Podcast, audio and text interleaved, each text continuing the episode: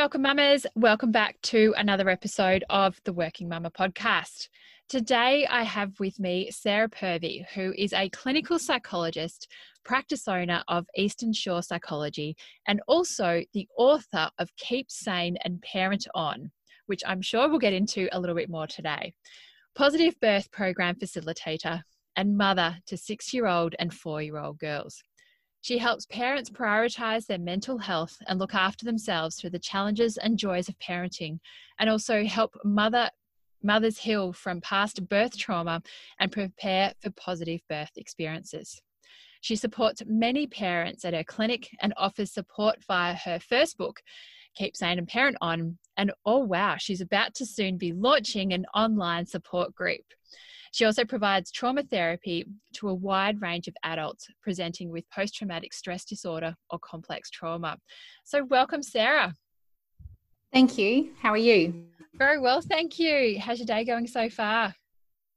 Uh, pretty good, actually. I'm just in the clinic today and have just been um, supervising one of my psychologists and just doing all the bits and bobs that it takes to, to run the practice today and doing things like this with you as well podcasts or interviews or meetings.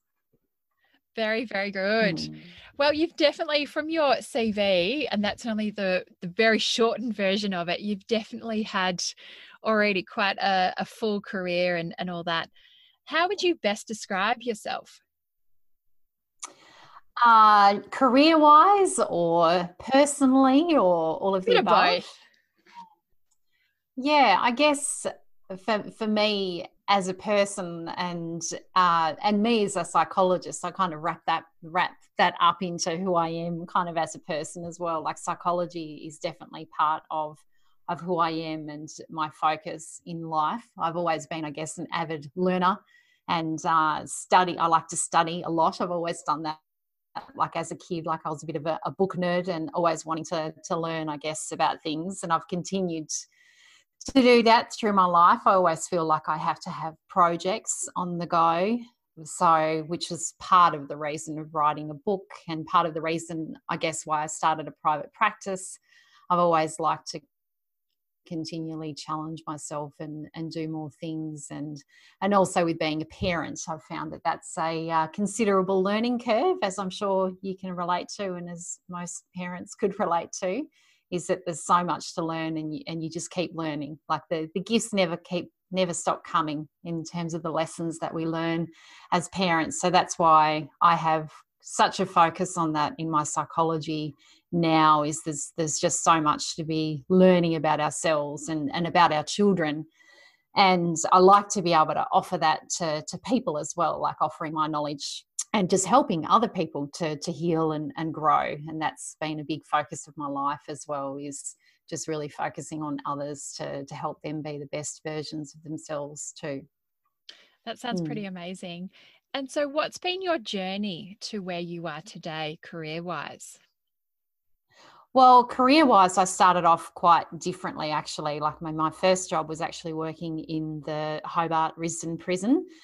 So I had so, quite a forensic psychology approach, but I've all again I was always motivated motivated by by helping people and and really kind of starting at the the most disadvantaged that can possibly be, basically like which was where I was in that prison setting. So and and in that role I helped to manage suicide and self harm risk in the prison and, and challenging behaviours. So that was definitely a a big learning curve for me. And I pretty much found that everything that I'd learned at university wasn't very useful in my role as a psychologist. Yeah, the prison system pretty amazing. Okay, what now?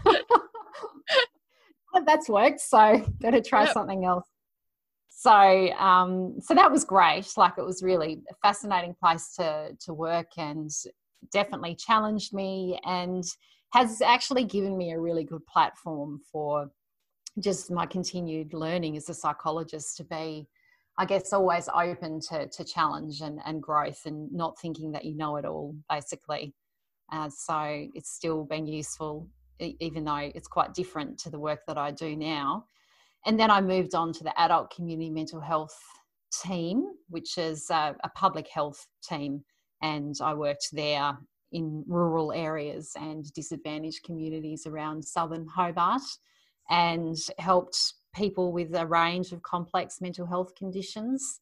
Uh, lots of trauma work that I did there, and lots of work with anxiety, severe anxiety disorders, lots of home visits for people that couldn't leave their homes. Uh, so, very much on the very severe end of, of anxiety and, and helping through helping people kind of manage that and, and come out of their homes and obviously heal from their anxiety issues. So, very complex work. And then I did some work in private practice. Um, I started to do some private practice work in that particular location where I was at for community mental health too, but I worked in one of the medical practices there because I found that I didn't have as much freedom as I would have liked in my clinical practice. So that was one of the things that particularly led me into private practice is I want to be able to help more people.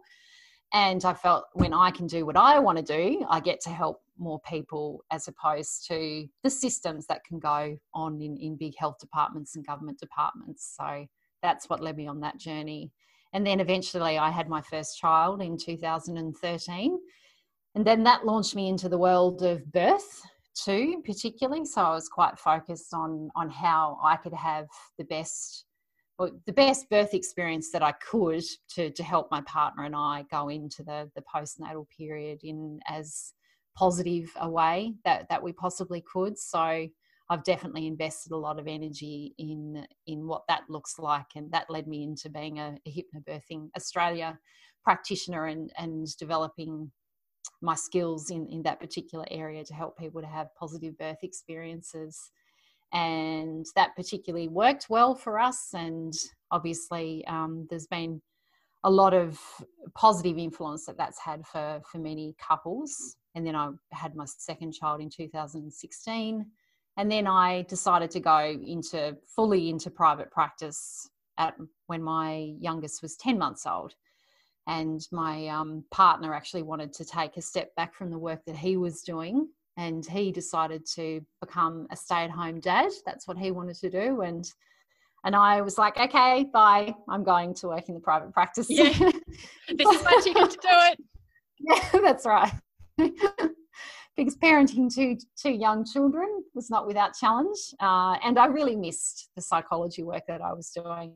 I wasn't doing as much as what I would have liked. I was doing um, at that point. I wasn't doing anything. I'd been out of work for in the in the parenting role for a full 12 months without work and I, I just really missed it like I, I, just i just can't not work as well like i just find that part of my life so enriching and, and important and, and a part of my identity so i kind of really felt that work was just so important for me to be the parent that i wanted to be think that's so important is that when we lose parts of our identity or we, we're not doing the things that really truly i guess fill our cup or or give us meaning and purpose then it's hard for us to be the parent that we really want to be to be as connected with our children as we can. So that was what I was able to do and it's fortuitous I guess that the timing was right I guess for my husband to to want to do that and for me then to to launch into a a bigger role of developing a practice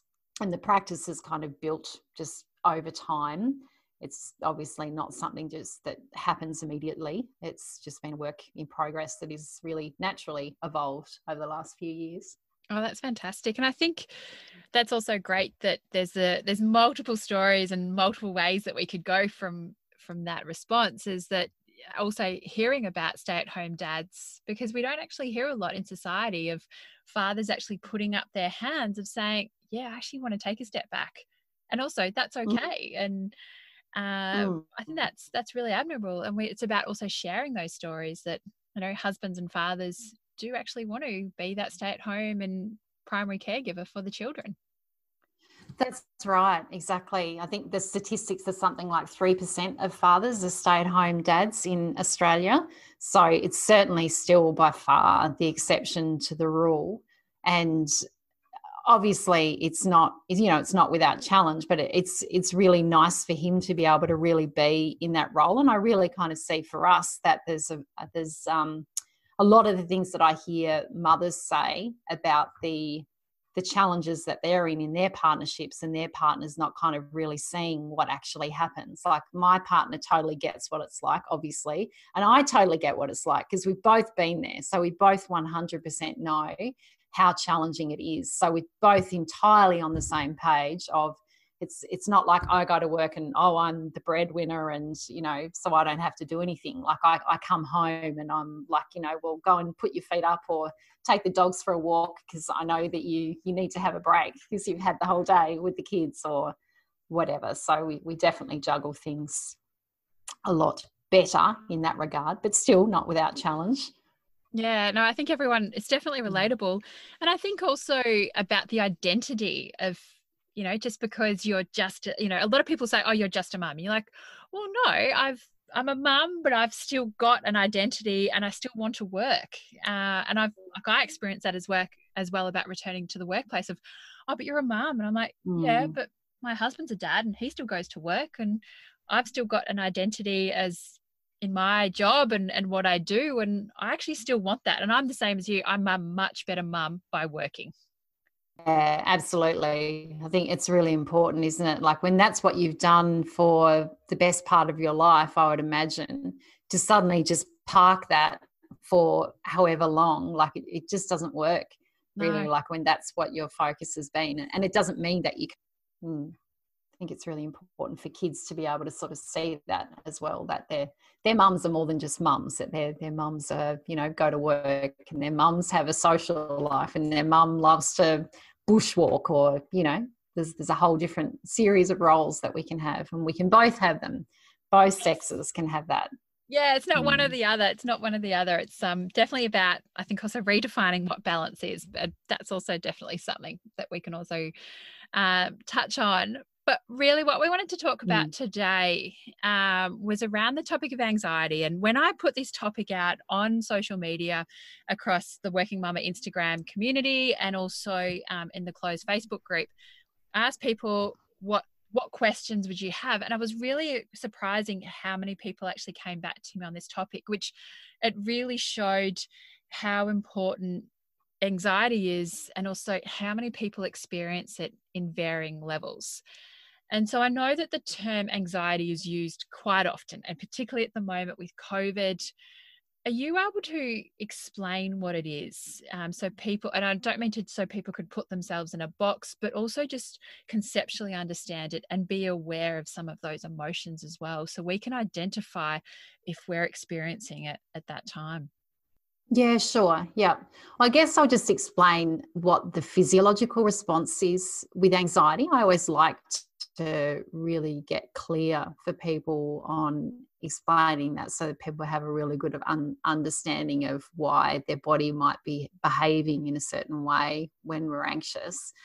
And anxiety is really an alarm system that's in our body and our brain. So it's just telling us something that something bad might be about to happen. So it's actually a really normal function of our brain. And that's what I like to get across as well. Like it's a normal physiological function of our brain to tell us when the bad things are happening. So it really helps us in life threatening situations and it helps us to problem solve challenging situations. So we need it. It's important. Like we can't exist without it.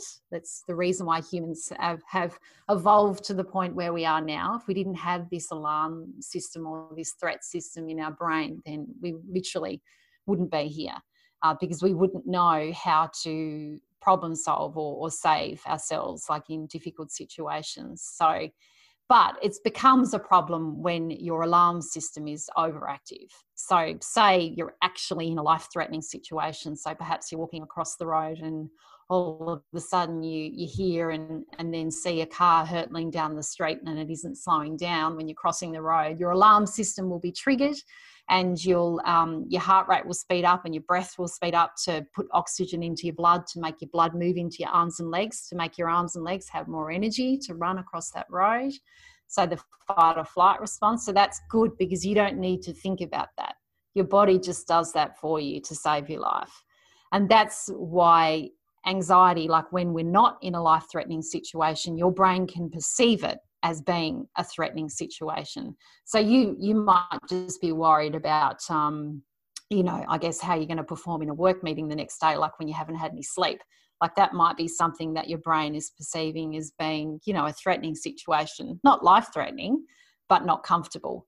And then that can give us uh, a feeling of anxiety. So you can get those similar feelings, the symptoms of an increased heart rate, or perhaps just not feeling well, or butterflies in the tummy, because there's actually a shift of blood that moves when we feel anxious. That blood's moving away from the middle of the body, which gives us uncomfortable physical sensations. So, so anxiety is literally a physical response that happens in our body. So we get physical symptoms, and then we get uh, thought processes like our our thoughts race. That we can find it hard to switch our brain off. Uh, we might, might have a lot of nervous energy that makes it really hard to sit still. Uh, so not being able to, you know, sit down and watch Netflix, you might you might kind of want to feel like you need to move around the house and, and clean the house, or not being able to get to sleep uh, might be an issue because the brain is just ticking over the stuff of of what needs to happen the next day.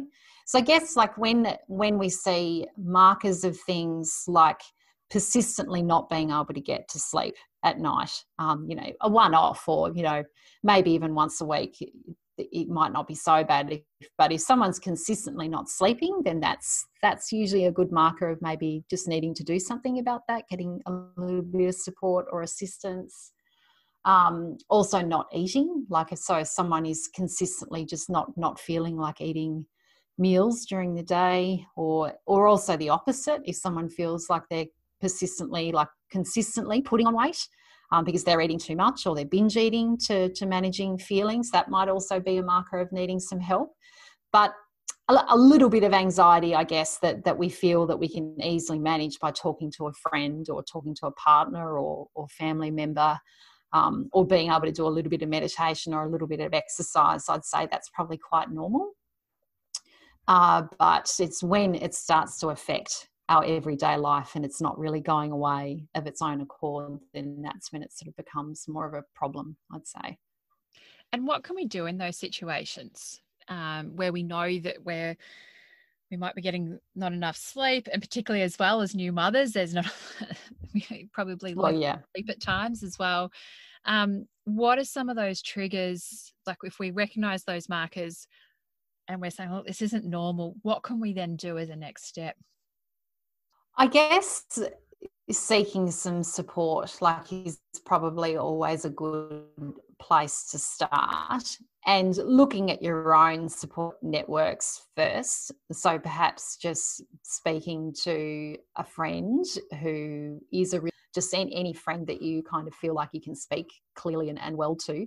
Um, that's usually a good place to start or, or a family member or a partner and because sometimes just getting the feelings off our chest is is a bit of a starting point. But making sure that there is a bit of time that's set aside to be away from your children like is really important. I mean it's usually what i see for mums that are coming to me that are struggling. That very rarely are they doing anything for themselves at all like so that's usually a, a, place to start i see like when people start to feel anxious or irritable or flat they're literally not doing anything for themselves. So i find that that's really important is trying to carve out those at least um, having some time like in the week where they're getting out for an hour or even trying to find small pockets of time during the day even if it's just 10 minutes of listening to a meditation app uh, you know, before they go to bed or just shutting the door um, and hiding away for five minutes and doing a meditation app like once one's partner comes home or leaving the house for half an hour to just go for a walk around the block things like that consistently taking that time out to yourself because often just that that time away from children is just enough to reset the brain and take it out of that fight or flight response really so we can see things in a more logical way. So, time alone is definitely important. Uh, seeking some things outside of the parenting life, I guess, again, the identity part is really important. Um, and yeah, learning how to do meditation. So the, there's some really good apps around, like the Insight Timer is always a really good app. I find like it's got about twenty five thousand different meditations on there. So there's something to to suit however you, you're feeling, and consistently doing something like that. So not just doing it as a one off when you feel bad. It's actually making a consistent effort to to giving yourself that time to pause and also just seeking potentially seeking professional support if none of that works i guess. Like if if someone's not finding a change then don't be afraid to reach out for some professional support because it doesn't necessarily have to be much. It might just be two or three sessions with a psychologist might be enough to to help someone to reset. So it's really important not to see that as a, a failure or a breaking point or you have to be at the end of the line before you can get to that point before you get to that point. It's it can just be something where you just need to to get it off your chest and and do that in a non-judgmental space and get a few different tips or strategies. That's a really important way to see a mental health professional i think is that we're just keeping ourselves running yeah, I think definitely seeing someone mm. is so important, and it's not to be seen as a weakness, but it's actually a strength. Mm. Um, Absolutely. I, I, saw someone a couple of months ago um, for um, a personal topic, and it I only needed one session, but it actually gave me a validation of, yep, I'm managing that way in a set in a particular way. I'm completely normal and I'm not crazy like not like crazy, but yeah. I wasn't off track as what I thought I was. Um, and so I have anyone now, I would actually say, go see if it's such a strength um, and you'll walk away with so much more yeah. validation. Because I thought before, oh, do I really need to see someone? Maybe it's a bit of a weakness. And it was actually my sister that said to me, no, Karina, go see mm. someone. Mm. Trust me, you'll be better off for it. And 100%, I so now, anyone listening, go see someone professionally. It's not a weakness, it is by far a strength, and it'll be one of the best things you will walk away doing. Mm, yeah, no, that's that's really good to hear your perspective in that regard. Obviously, I think that, and and I can vouch for that in terms of the things that my clients are so important. Like is that you don't you don't have to fix your own problem like you know if we have consistent headaches or something like that we'd probably go to our gp and say look is there anything look up with the gp just to make sure you don't have to fix your own problem? Like so if you go to a psychologist for something that's an emotional issue you can just get that you know just that bit of a pep talk i suppose or that opportunity to to know that you're on the right track and that's exactly what psychologists are, are there for. We and I, I often think of our brains, I guess, or our um, our mental health as being a bit like running a car. Like you don't wait until your car has not been serviced and the engine's about to break down. Like we should be running our car and consistently getting services on our car and you know maybe putting premium fuel in it and and washing it regularly, things like that to keep it in um, in good form, rather than waiting for for everything to just fall apart and then do the the uh, full engine repair then. So don't do that with your own body. Don't wait until you're completely falling apart before you seek the support. Yeah, and I often say mm. as well, uh, I love what you're saying about self care because I often say it's you know you can't fill from an empty cup. So, and particularly as a mm. as a mm. mum, we're we're always giving so much, both emotionally as physically, to particularly our children and our and our immediate family, and that we don't sometimes reflect and go, oh actually i need to stop and do something for myself is what you were saying of take mm-hmm. that moment go for a walk and also not be guilty that you're actually taking a little bit of time for yourself because when you think about it there's 24 hours in a day and you're generally giving a lot of that to other people and so just by giving yourself yeah. that uh, acceptance and that validation that you need to fill yourself up um, with something that makes you feel good and also have that mental break is so important uh, and also recently i was mm-hmm. reflecting that we will take a sick day if we feel physically sick but sometimes we might feel a bit like mentally just drained but we don't take those days as sick days which i'm like we really need to take more mental health days and probably also have that written into contracts because i think if you just take a day off work just to get yourself mentally right you're so much better for not only yourself but also the people around you Mm, absolutely. Yeah. I think there's definitely good evidence to support that. And I'm sure some of the Scandinavian countries are, are happy to implement that sort of thing with mental health days. Not with some businesses, they do incorporate that sort of thing into the contracts because if you, I mean, how are you supposed to really? It's, it's a good thing, definitely, to take that time out emotionally. Yeah.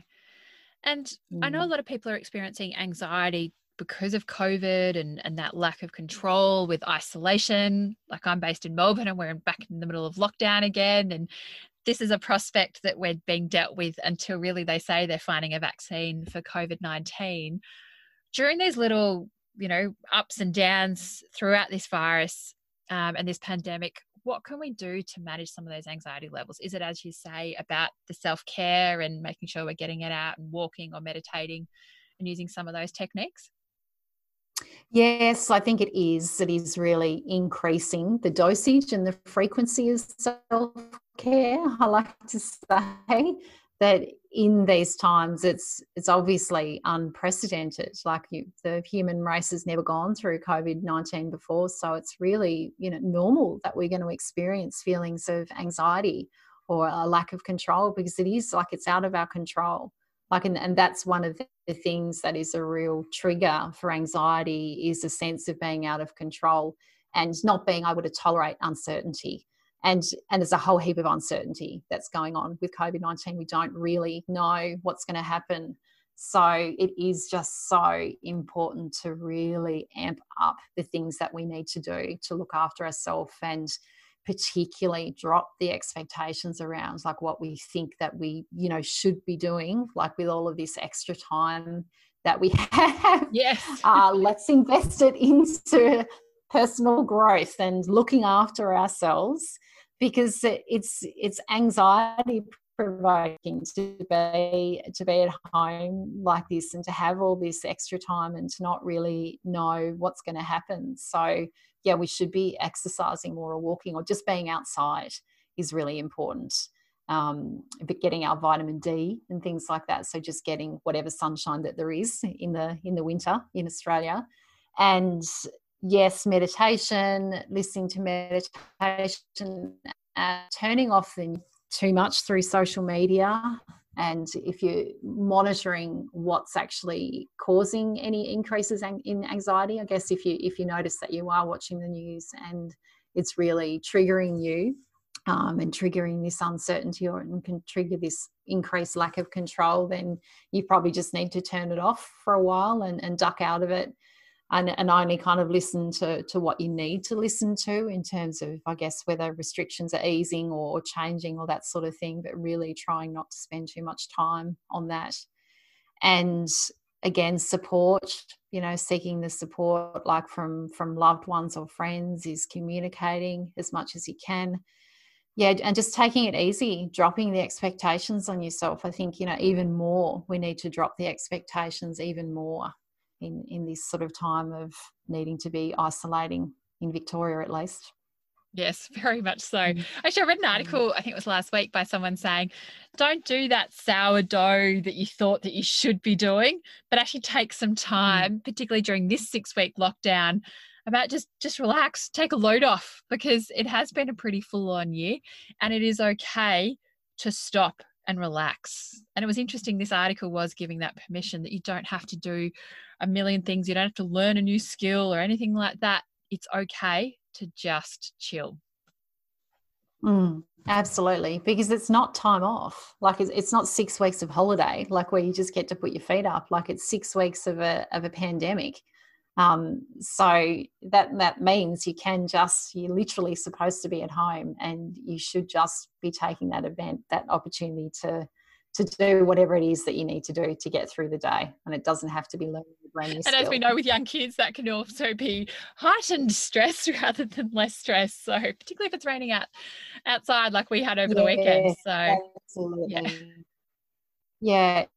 It's so hard for parents. Yeah. We'll shift gears a little bit. Uh, and working mums, when they're returning back to work, do face another level of heightened anxiety, uh, particularly as well around leaving their little ones for the first time for an extended period of time.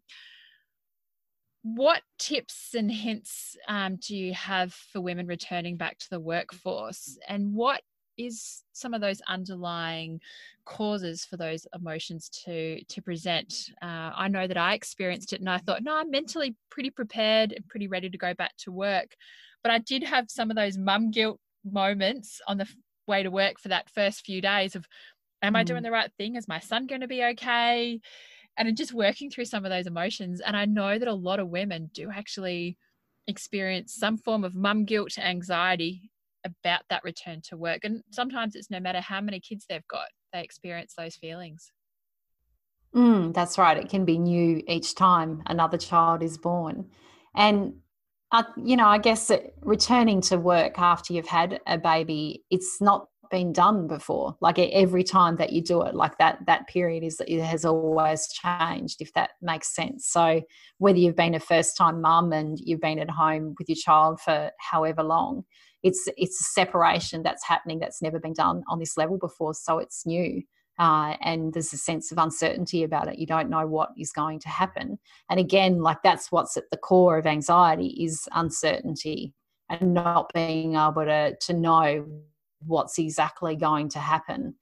And then there's also this other layer of you're not you're not there to to see what's actually happening to your child. Like you're giving giving your child over to someone else so you kind of have to let go of that role of being uh, the the caregiver you need to put the the caregiving role into someone else's hands so that become that's out of your control then which is another marker of anxiety is when things are out of our control and as a parent, things being out of our control, that can be a, a very big thing to get used to. And that's that's what happens, I guess, when we go back to work. It's a real letting go of control that happens because there's nothing that you can do like once you're at work and then it can give a lot of fodder for the brain to to wander into places of you know what if they don't cope? Or what if nan doesn't know how to put them down for a nap? Or what if they don't have a sleep at childcare? Or all those different things. There's just lots and lots of things that the brain can tick over. And i guess it's about trying to uh, prepare yourself as best you can. So doing short periods of time before you step back into the to the role of completely going back into work three or four days a week. Like if you can prepping by letting your child you know be away from you for half the day first and just seeing what happens. So i guess most childcares have that sort of orientation where you can leave your child for for half the day and that is usually a pretty good indication that your child's going to be fine you know most of the time you know children get used to that fairly quickly. But just trying to do things in small doses first so before you really go back into work is just doing the the preparation of doing the childcare runs or, or having the the nan or whoever's looking after your child for a short period of time first. And I mean, most of the time, the things that we worry about just don't come true. I mean, most of the time, we overestimate the negative and, and underestimate our capacity to cope with it. So, and that's at the core of what anxiety is, is as well. Like we think the worst case scenario and we just think we won't be able to cope with it either. But most of the time, the negative thing doesn't happen. And most of the time, we can cope with it no matter what happens. So, trying to be as prepared, organized as you can, but also just even creating a little mantra for you. Um, putting, I often say, like having little affirmations like on the, the wallpaper of your phone. So just having the words, I can handle this, or, you know, I can do this, or what's the worst thing that can happen. Uh, or little sticky notes around the, the house, things like that, to just constantly remind yourself that, you know, I can do this. It'll be okay um, or it's not the worst thing that's ever happened before. And you just have to do it, I guess, you know, just do it as well. Like, uh, yep. Fact that old Nike phrase. Yeah. Yes. yes. just do mm. it. But I think it's really as, yeah, as you say, I don't know what it is. Our brains will think the worst, but then that it won't always happen. It's generally somewhere closer to the end of the positive and the best thing that can happen uh, and like I know with my son, yep, the the routine went out the window with childcare. but he's learnt so many other things. He readjusts to the days that he's back at home. So we've got these two schedules and it all works. Could I have predicted that 18 months ago? No. But now it's just the way that it goes and we roll with it.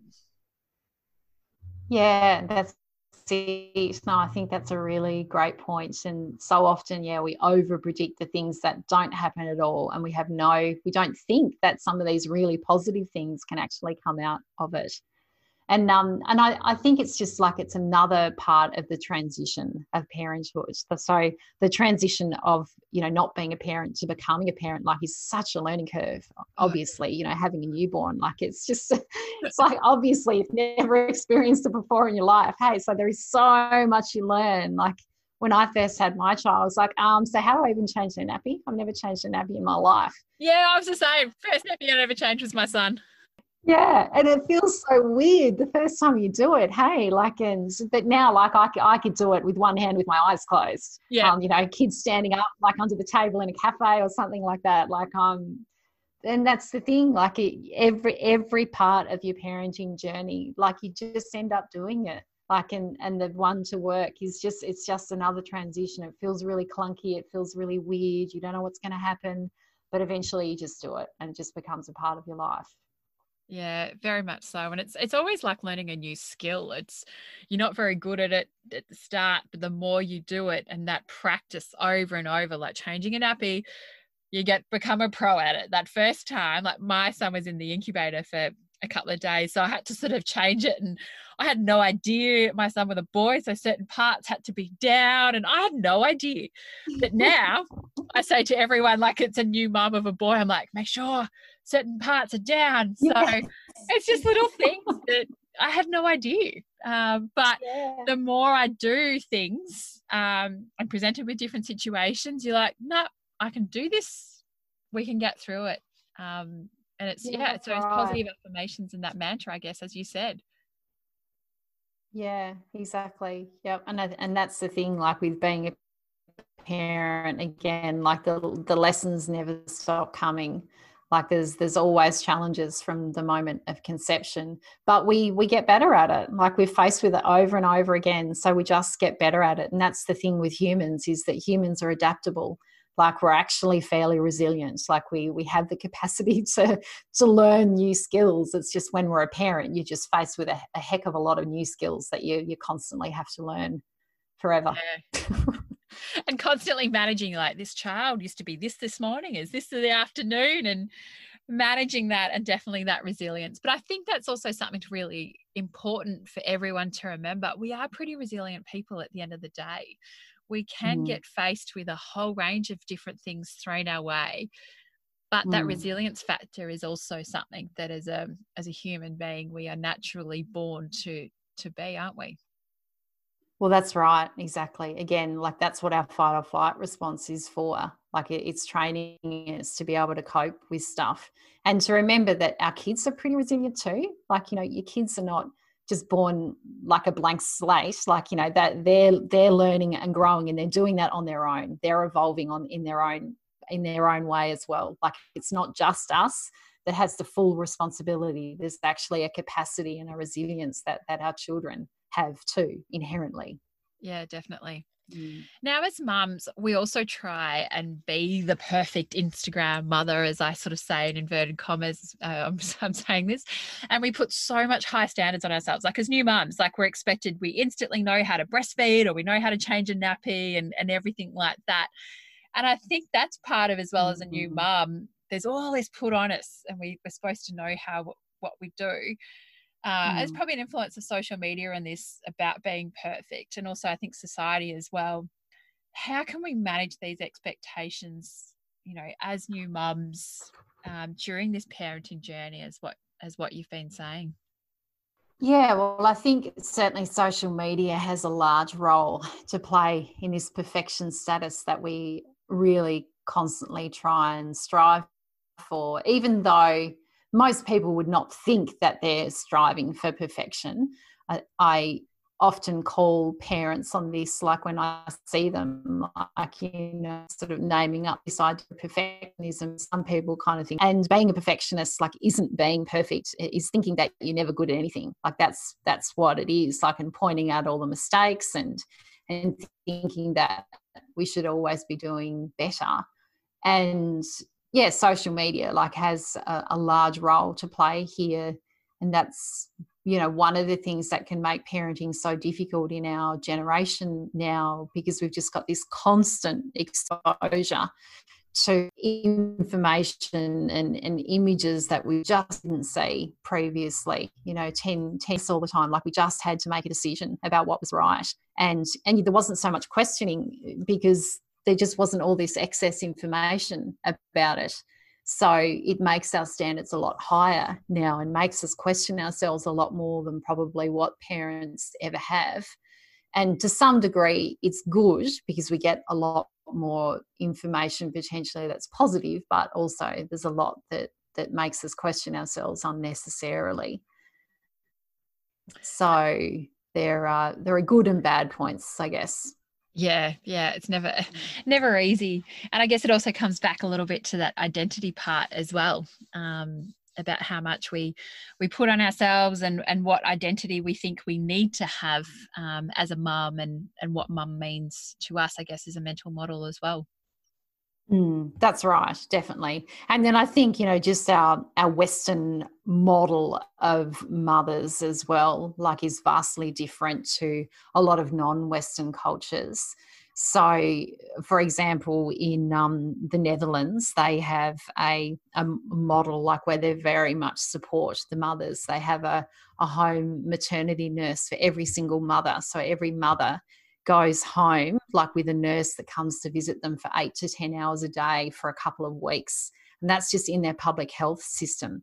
So that, that that maternity nurse makes sure that they're breastfeeding, makes sure that they have food in the cupboard, cooks them a meal, does the groceries for them.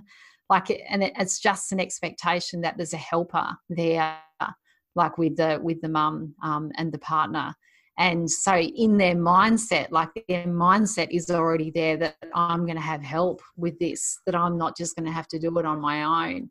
And then they have a uh, maternity system where they i think i can't remember how long that they actually get maternity leave for but i know in finland they have 100% of the woman's wage paid for for 16 weeks. No that's in sorry no that's in the, ne- the netherlands. So they have the salary paid at 100% for 16 weeks. And in Finland, they have 161 week paid parental leave.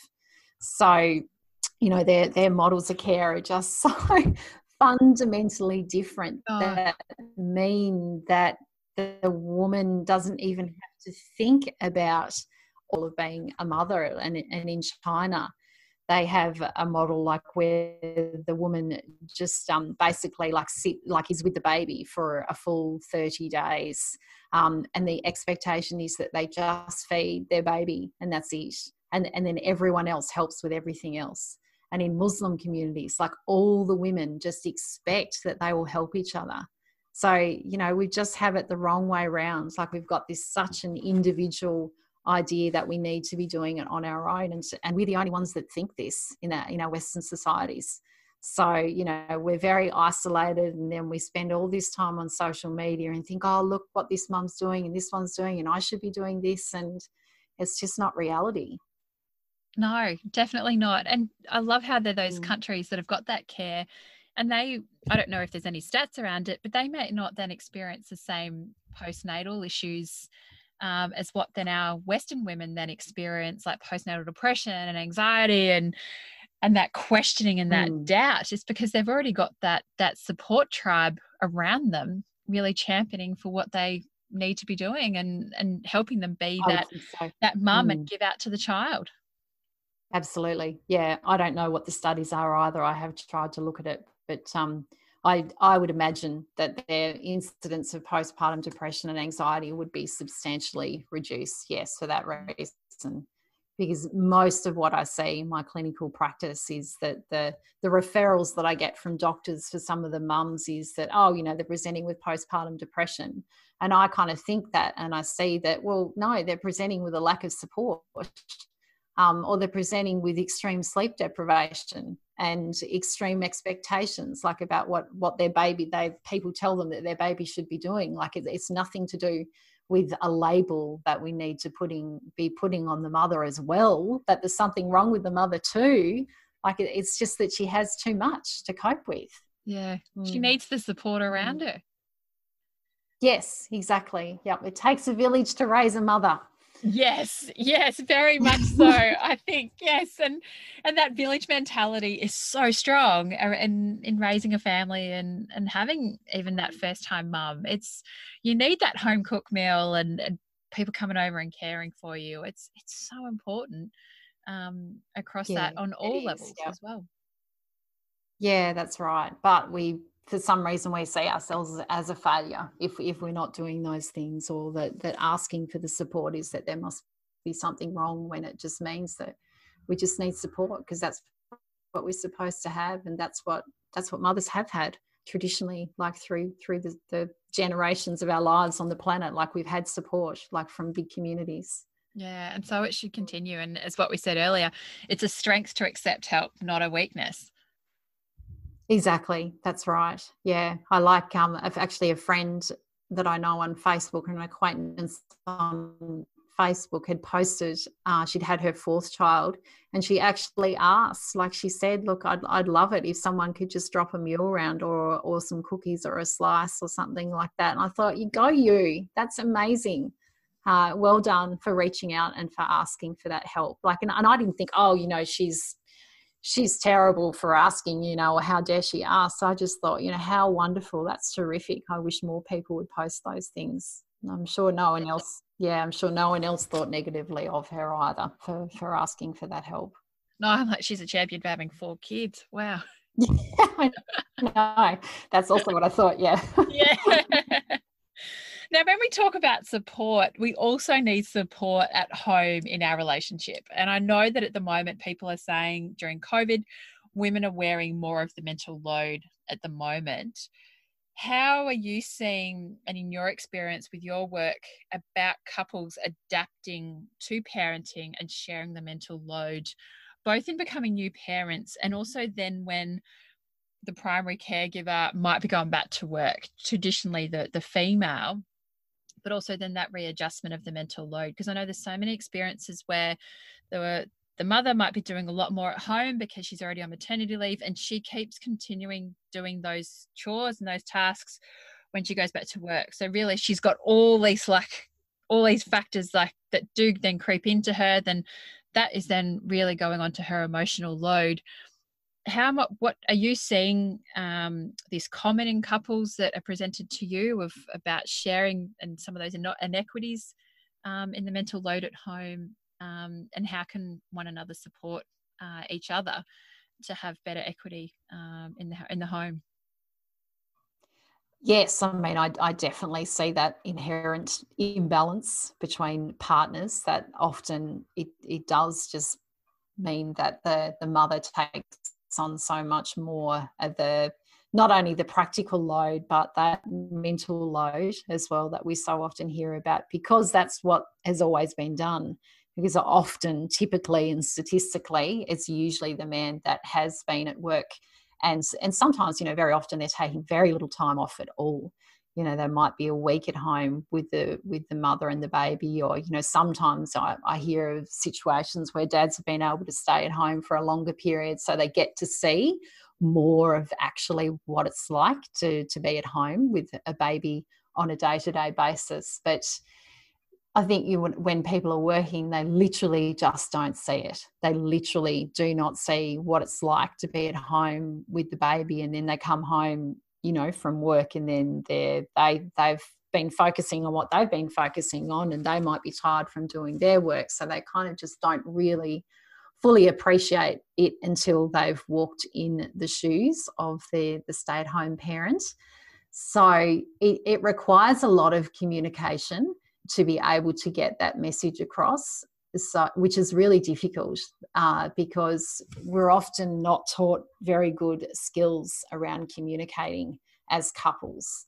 so unlike probably any other time in your in your life in your partnership together uh, will you need communication as much as what you do when you become a parent there are just there are a lot more obstacles that come up and there there has to be a real sharing that happens and um, previously before you have children you can get away with not communicating so well because you can you know if you have an argument you can just i don't know go go and talk to a friend or or go out for a while and go for a walk and come back and then work it out. But you can't do that when you're a parent like in and there are so many things that can kind of come up on a regular basis. So you do have to get quite good at, at learning how to resolve conflict together and um, not waiting and I guess until the actual argument until you kind of have the the communication I guess. But so often you know if we try and communicate the problem when at the end of the day I guess like when the partners just come home from work and mum's had it like as the baby's been crying all day and and then the dad's upset because he needs to have his time because he's been working all day. If you try and resolve the conflict then, that's probably the worst time that you, can do yes. it. so trying to communicate things, yeah, trying to communicate things, uh, you know, when both people are kind of at a fairly level-headed space, and trying to come up with plans together about how you can manage the week or manage a transition back to work or, or manage more of that load. So perhaps on a Sunday night, you know, whilst once child's in bed and have a glass of wine together or you know a hot chocolate or dessert or something and making it in you know okay here's the calendar like this is what's happening this week you know i'm doing this and you know johnny's doing this on tuesday so what can you do? Um, trying to delegate stuff together and making a, a consistent a habit each week to be able to communicate that stuff about just what's practically needing to happen and you've got to keep doing it, like keep chipping away at it. I guess keep on having those conversations because often, like, you know, it's, and as nice as it would be for the, the man to be able to just know, like, what's actually happening, they just don't. Often they just, they just don't know what's actually happening. Um, through the week and, and what it's actually like to be looking after the child. So they kind they just do need to be told sometimes. Um, and particularly also if the particular partners have grown up in fairly traditional, because really our generation's parents most likely have been fairly traditional roles. I mean, most of the time we're coming from histories before us where the mothers have still stayed at home and looked after the children and maybe worked part time or things like that. But there's definitely this traditional mindset that just sits like in our history that then just gets played out again like in in our current life with our children. And that's what you'll see. Like you'll just see this traditional mindset that comes in because um, that's what history has kind of said if that makes sense. Yeah, so it, yeah yeah that's it. It's just that inherent imbalance that sits in our society and our culture. So we have to change that so it's going to need a, a, lot of communication and a lot of revisiting of conversations, a lot of awkward conversations just continuing to happen to help to change the habits. Yeah, and reworking our our brains a bit into what is the norm um, that maybe what we thought when we grew up with our parents and our own family structures as a child of actually really reimagining those uh, for ourselves um, and and for what then role models and beliefs than we want for our own children for when they're a, mm. parent mm. as well. Mm, exactly. Yeah. Because unconsciously or subconsciously, we can just slip into those roles very easily without even kind of thinking about it. So it, it requires a real 180 to make sure that we're kind of turning in the opposite direction and, and making sure that's not happening. So that balance is, is a little bit more shared between both partners. No, very good, very good. Um, so, just on this topic around anxiety and uh, I guess our identity as well, is there anything else that you'd like to to add and, and tell all everyone that's listening? Um, is there anything we've not yet covered from today? Uh, I just think that it's really important to to sort of see our roles as parents as trying to strive for being good enough instead of perfect like I really like some of the the information that's out there around yeah just being pretty good Like it's okay to be a pretty good parent and not a perfect parent. Um, there's, a, there's, actually a book that was written in 1987 called The Good Enough Parent, and I, I just really like that that whole philosophy in that book. And there's a, I'll just read you a quick quote actually from the book that I like that says that good enough parents don't strive to be perfect and do not expect perfection from their children. Perfection is not in the grasps of ordinary human beings. And it kind of just gives space to that idea that, um, you know, it's okay if you make a mistake because that's what we need to teach our children. Like we need to teach our children that it's okay to make a mistake because making mistakes is part of our growth. Mm. And that's what I think is really important uh, of being a parent is to expect that you are going to make mistakes and to expect that you can learn from that. And you, you can learn a lot of humility and you can teach this to your children that you can teach to your children that you know you don't have to be perfect. We can pick ourselves back up again and, and just strive for being you know pretty good most of the time. And i still think pretty good's pretty good so. Yeah yeah. I think if you're reaching right. pretty good you're doing amazing. Well exactly. That's right. But um i mean do you th- if you looked at your whole parenting journey i'm sure you, what what would you describe yourself as? Would you describe yourself as being perfect or oh no. i'm i'm making it up each day. Like yeah. I literally just every day throw the balls in the air and, and see what happens. I'm like, all right, like my son's been sick a couple of weeks ago. So I was okay, what mood's he in today? And even this morning, I actually forgot his um, flu vac at 10 o'clock. So I had to quickly go to the doctor's at 11 o'clock and do it. And I was like, every day I think I tell myself I'm never going to win Mother of the Year or anything like that. There's always something I've done. But I do probably laugh and I try not to take myself too seriously. And a couple of years ago, um, I had a few things happen, and I then tried to tell myself just live in the moment. Don't try and predict too many things forward or look too far back, but be present, be in the moment, and then control what you can for that because there's so many other factors out of control. And I've found by living in the moment has actually really yeah. helped me um, as a parent and also just generally in life. Yeah, I think that's a great strategy. Exactly. Just focus on what's what you can control in that particular moment. Like you can you can call the doctor in that particular moment, but yeah, we can't control like what's going to happen tomorrow or, or next week or anything, and we certainly can't control what our children are doing either. Um, so yeah, just fly by the seat of our pants. yes, and look, it's I, I, enjoy it. Like my my little man makes me laugh every day. There's something that he's done, and and I sort of try and follow his lead. But definitely parenting has brought a whole new world to my life um, and brought about different things that I never ever expected. Um, mm. But it's mm. definitely, I think, made me a more grateful human being and more understanding about the world and and really made my made me view the world in a very different perspective and so i'm very grateful mm. to be mm. a mum for what it's actually brought me um, in so many mm. different aspects as i said yeah, absolutely. I think that's really beautiful. Children are really good teachers. Like that is what my yoga teacher said to me, like in uh, a prenatal yoga class, is children are the best teachers. Yep. Yep. We're definitely. not teaching them. It's yes. not and earlier before, Sarah, you said about managing anxiety, self care is really important. What do you do for self care?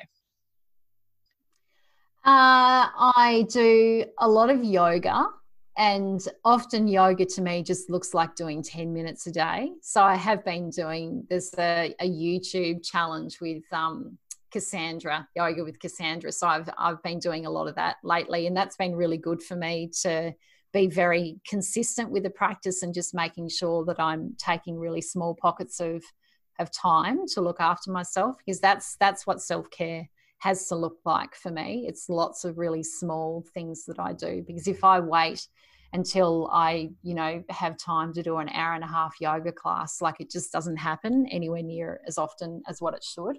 Um, so I do that. I do like five or 10 minute meditations most days as well. Like, so one of the things that I've started doing is, um, just after dinner like in that in that five to seven period like before bedtime is when my kids can be the most challenging as i'm sure most parents can relate to so what i've been doing is just taking five minutes so i just shut the bedroom and the kids are with their dad and i just do that to reset like and i find that that's a really useful thing to to help me for that evening Uh, I walk on the beach. I'm fortunate enough to to live on the beach, so I can I can walk regularly on the beach. So yeah, it's it's just sort of fairly basic kind of stuff, but that's what kind of keeps me going. And then also, I really try to, even if it, once a month or once every couple of weeks, is take a good, you know, half a day to myself. And I'm trying to aim for taking a full day for myself more regularly, like where I'm just doing me stuff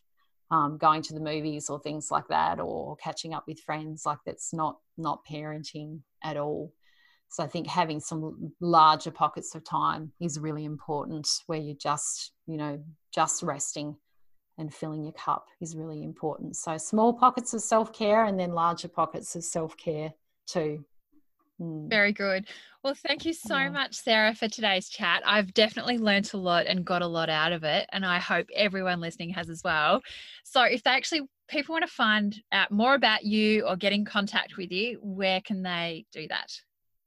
Uh, they can follow me on Instagram, which is Sarah Purvey Psychologist, and I kind of fairly regularly post on that and my stories. And I also do have a mailing list that people can subscribe to from that, which is really kind of just weekly um, weekly pep talks. It's like weekly therapy, I kind of call it, just on on any kind of particular issue, like whether it's um yeah managing anxiety or, or self care or some particular tip to, to help kind of managing parenting or relationships, just all sorts of topics.